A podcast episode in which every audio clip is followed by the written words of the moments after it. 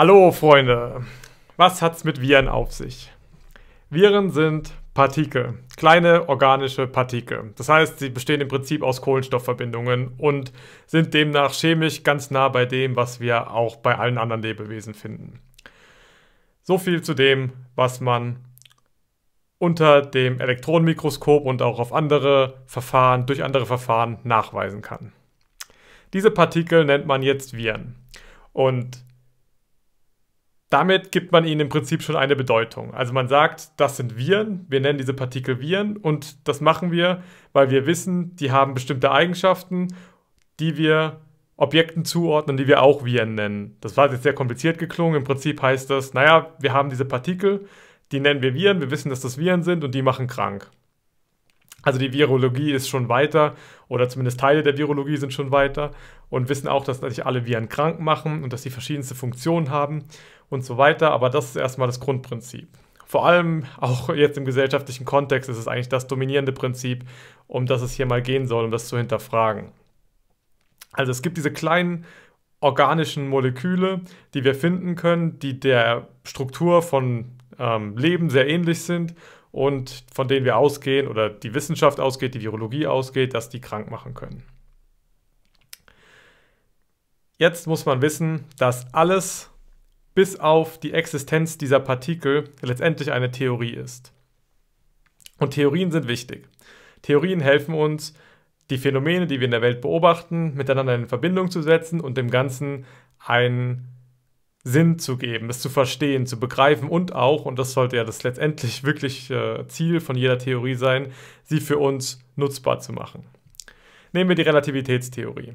Verschiedene Phänomene, die man vor einigen Jahren oder Jahrhunderten vielleicht noch gar nicht kannte, werden durch die Relativitätstheorie gut erklärt und konnten vorher durch vorherige Theorien nicht erklärt werden.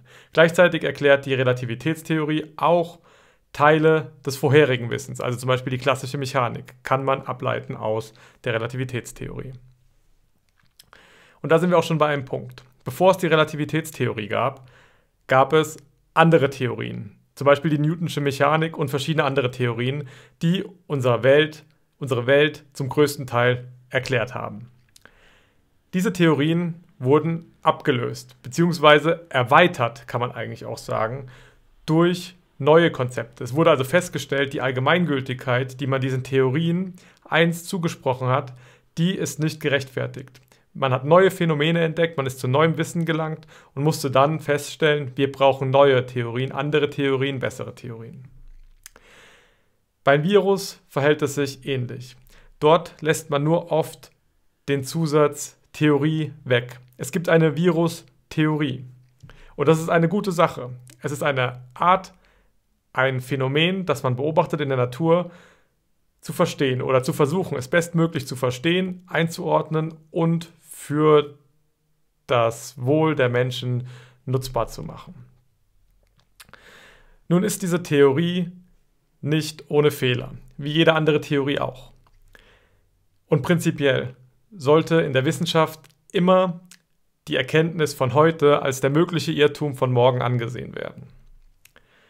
Viren oder die Virustheorie ist daher auch so zu betrachten, dass möglicherweise diese Teilchen, die man eben findet, wenn man sich lebende Materie oder Bestandteile lebender Materie, Flüssigkeiten, Körperflüssigkeiten oder ähnliches unter dem Rasterelektronenmikroskop ansieht, dass diese kleinsten Partikel, dass diese kleinsten Bausteine organischer Materie eventuell nicht gerechtfertigt oder nicht gut genug mit dem Wort Virus bezeichnet werden in Anbetracht dessen, was wir bereits über diese Partikel wissen.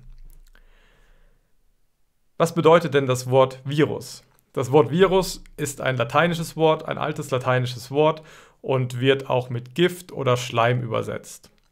Die Übersetzung Gift ist wohl die, die am meisten zur jetzigen Deutung oder Verwendung oder Bedeutung des Wortes Virus beigetragen hat. Es ist also so, dass Virus in dem Wort drin steckt schon, dass es krank macht oder dass es gefährlich ist für die Gesundheit. Wir wissen jedoch mittlerweile, dass es eine Vielzahl von Viren gibt, die nicht krank machen. Die Virologin Karin Mölling, Mölling die anerkannte Virologin Karin Mölling, spricht sogar davon, dass Viren die Bausteine des Lebens sind und dass ohne Viren Leben gar nicht möglich wäre. Ja, daher ist das Wort Virus und auch die Verengung der Sicht darauf, dass Viren krankmachende Keime sind, nicht mehr zeitgemäß. Es kann sein, dass es Viruspartikel gibt, also einzelne kleine Bausteine aus dieser riesigen großen Familie von verschiedenen komplexen organischen Molekülen, die das machen, die zu Krankheit führen, wenn sie in den Körper gelangen. Es kann jedoch auch sein, dass die Partikel, die wir sehen, wenn Krankheit vorhanden ist, eine Folge, also eine Reaktion auf die Krankheit sind. Dass sie vielleicht da sind, weil die Krankheit da ist und dass nicht die Krankheit da ist, weil die Partikel da sind. Das wurde bisher, soweit ich das recherchieren konnte, noch niemals eindeutig nachgewiesen, dass eine Zufuhr von Viren in einen Organismus wirklich zu einer Krankheit geführt hat. Das nennt man auch die Kochschen Postulate und davon gibt es eine Abwandlung von Viren. Diese Postulate müssen erfüllt sein, damit man eindeutig nachweisen kann, dass ein bestimmter Erreger zu einer bestimmten Krankheit führt. Das wurde bei Viren noch nie gemacht.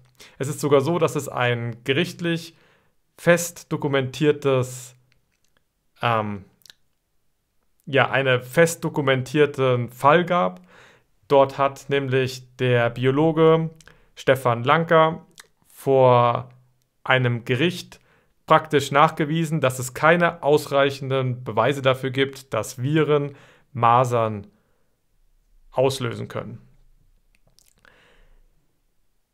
Jetzt zurück zum eigentlichen Thema. Die Frage, wie gut ist die Virustheorie? Wir sehen also, es gibt viele Viren, die nicht, oder sogenannte Viren, die nicht krank machen, obwohl das Wort Gift bedeutet. Und auch das allgemeine Verständnis von Virus ist, oh, die machen krank. Darüber hinaus kann man in Frage stellen, ob es überhaupt so ist, dass krankmachende Erreger Krankheiten verursachen oder dass es nicht andere Ursachen gibt für die Erreger, äh, für die Krankheiten und dass die biologischen Bausteine oder die organische Materie, die organischen Partikel, die wir dann finden, wenn Krankheit vorhanden ist, nicht eine Folge der Krankheit sind. Wir brauchen also eine andere Theorie, eine bessere Theorie, eine erweiterte Theorie, die berücksichtigt, dass Viren oder das, was wir jetzt Viren nennen, diese Partikel, nicht nur Krankmacher sind. Und eine solche Theorie, einen solchen Vorschlag für eine Theorie hat der indische Philosoph Sri Prabhat Ranjan Sarkar entwickelt. Er sagt, Viren oder Virus ist ein vager Begriff, der eigentlich nicht zutreffend ist für das Phänomen, das wir beobachten. Er schlägt ein anderes Wort vor. Er schlägt das Wort Mikrovitum oder der, im Plural Microvita, Plural und Englisch Microvita vor. Microvita sind laut Sarkar die kleinsten Lebewesen im Universum und der Ursprung allen Lebens. Sie formen Materie und sie besitzen selbst auch einen Geist, sind aber und damit Unterscheidungsfähigkeit. Sie können also unterscheiden zwischen gut oder nicht zwischen gut und schlecht, sondern zwischen richtig und falsch, zwischen angebracht und schädlich, förderlich und zerstörerisch.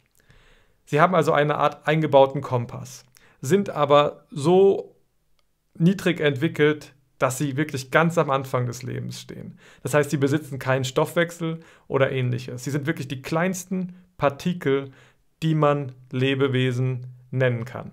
Und von ihrer Art her sehr ähnlich, eher eigentlich wie Energie als wie Materie. Das macht auch Sinn, wenn wir uns überlegen, wie ein Virus funktioniert.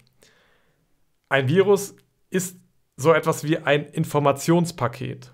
Ein Informationspaket mit einer Hülle, die durch den Organismus treibt. Und je nachdem, wo diese Informationen hingelangen, führen sie zu unterschiedlichen Reaktionen. Damit führen Viren zu Bewegung. Also, sie setzen Prozesse in Gang.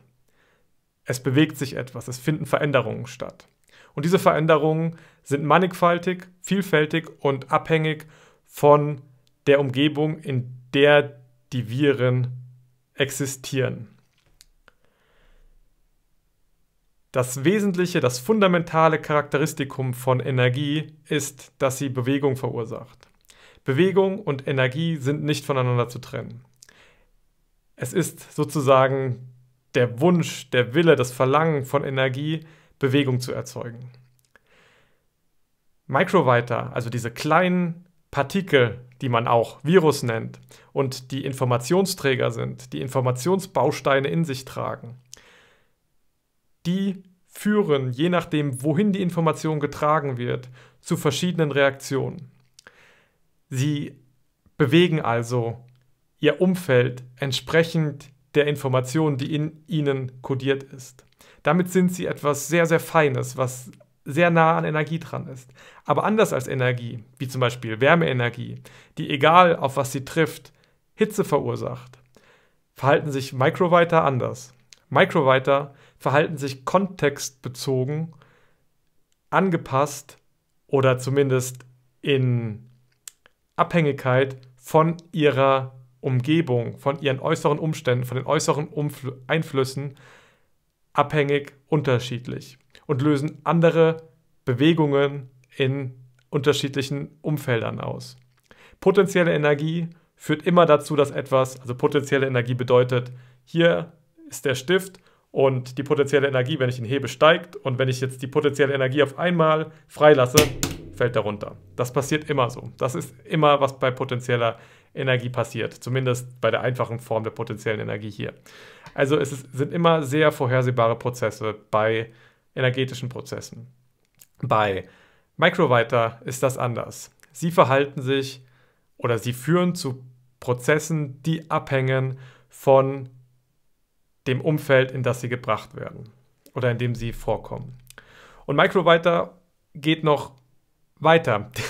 Das Konzept geht noch weiter. Die Microwriter gehen noch weiter als die Materie.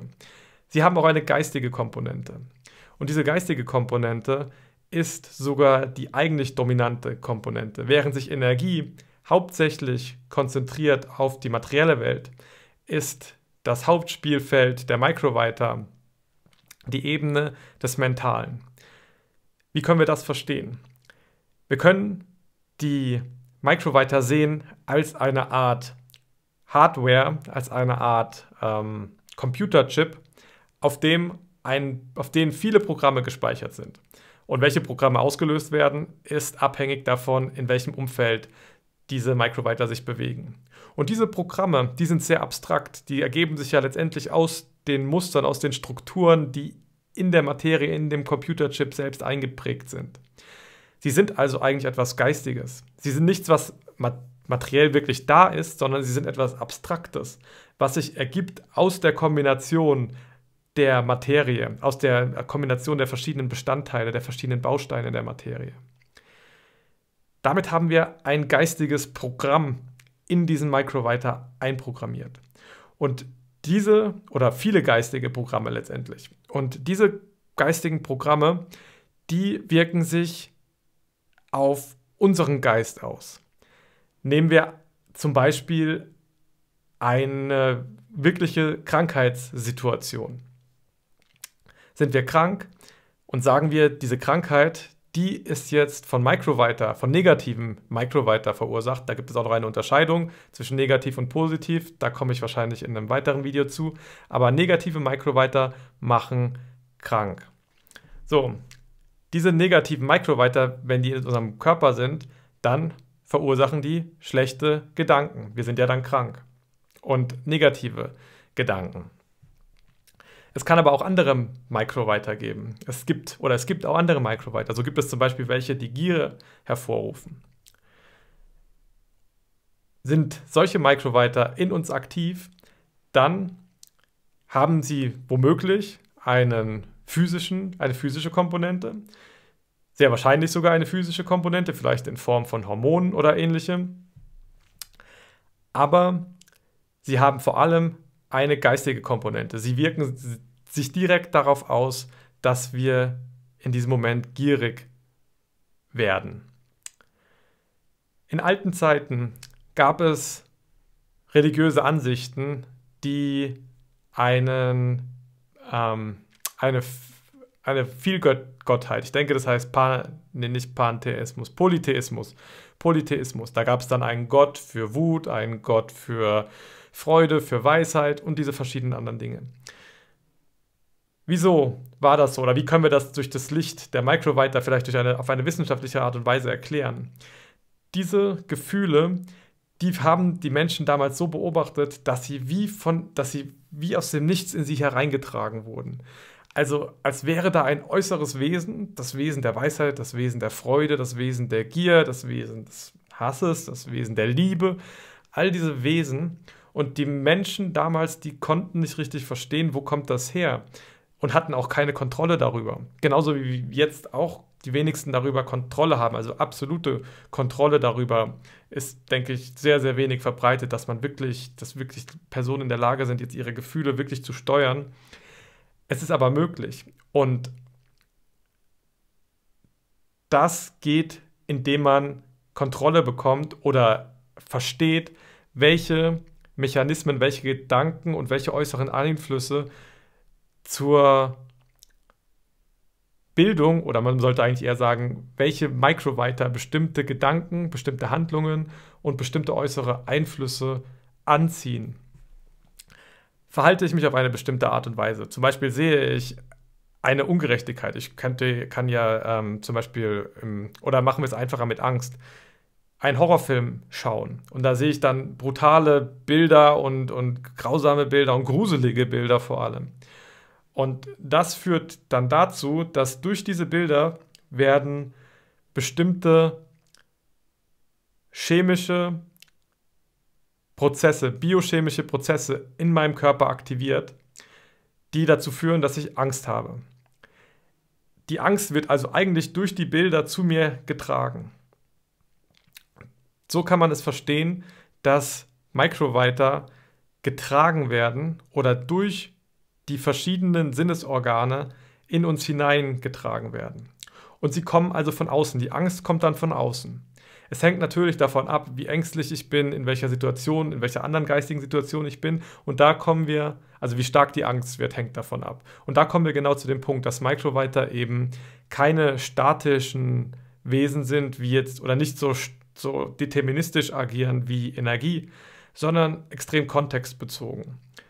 Ähm, kontextbezogene Wirkungen entfalten. Diese Microwriter führen also letztendlich dazu, dass von außen, äh, dass die, dass die von außen aufgenommenen ähm, Sinnesreize umgewandelt werden oder sich, sich auch ausdrücken in Gefühlen. Und in der Vergangenheit könnte, hätte man jetzt sagen können, der Gott der Angst ist in mich gefahren als ich diese Bilder gesehen habe. Ja, das war jetzt ein sehr weiter Umriss für eine Theorie, die letztendlich auch darauf abzielen soll, die Virustheorie zu erweitern. Denn dahinter steckt viel, viel mehr. Hinter Viren verbergen sich die Bausteine des Lebens oder hinter dem, was wir heute Viren nennen, verstecken sich die Bausteine des Lebens. Wenn wir so dogmatisch darauf schauen, dass wir darin nur Krankheitserreger sehen, dann entgeht uns ein Großteil der Möglichkeiten, diese Erreger zu verstehen, nicht Erreger, jetzt sage ich selber schon Erreger, dieser kleinen organischen Partikel zu verstehen und sie für uns zu nutzen. Wenn wir verstehen, wie wir es schaffen, positive Microwriter, das sind Microwriter, die zu einer Verfeinerung des Geistes führen, die letztendlich sozusagen unsere geistigen Kapazitäten, man könnte auch sagen, erweitern, die diese Eigenschaft haben, wenn wir, wenn wir wissen, wie wir Microwriter fördern können, wie wir sie anziehen können, die diese Eigenschaft haben, die dabei helfen, unseren Geist feiner zu machen, statt ihn gröber zu machen, wie das bei negativen Microwritern ist. Also Microwriter, die Angst verursachen oder ähm, Hass oder Gier oder Neid und die, all diese Sachen, die den Geist verengen. Wenn wir verstehen, dass diese Microwriter wodurch sie kommen, wenn wir sie auch erkennen können, vielleicht mit Mikroskopen, wobei nicht alle Microwriter laut PSAK überhaupt groß genug sind, um, über, um unter Mikroskopen erkennbar zu sein. Aber das ist ein anderes Thema. Also, wenn wir diese Wissenschaft der Microwriter verstehen, dann ergeben sich aus den Partikeln, die wir jetzt Viren nennen, ganz andere Möglichkeiten. Das werden wir in Zukunft mit Sicherheit auch erleben. Jetzt ist das Video schon länger geworden, als ich geplant hatte.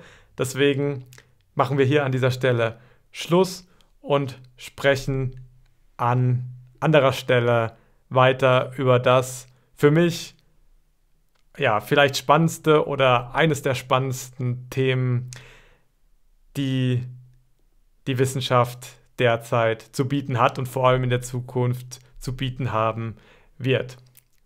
Vielen Dank fürs Zusehen und macht's gut.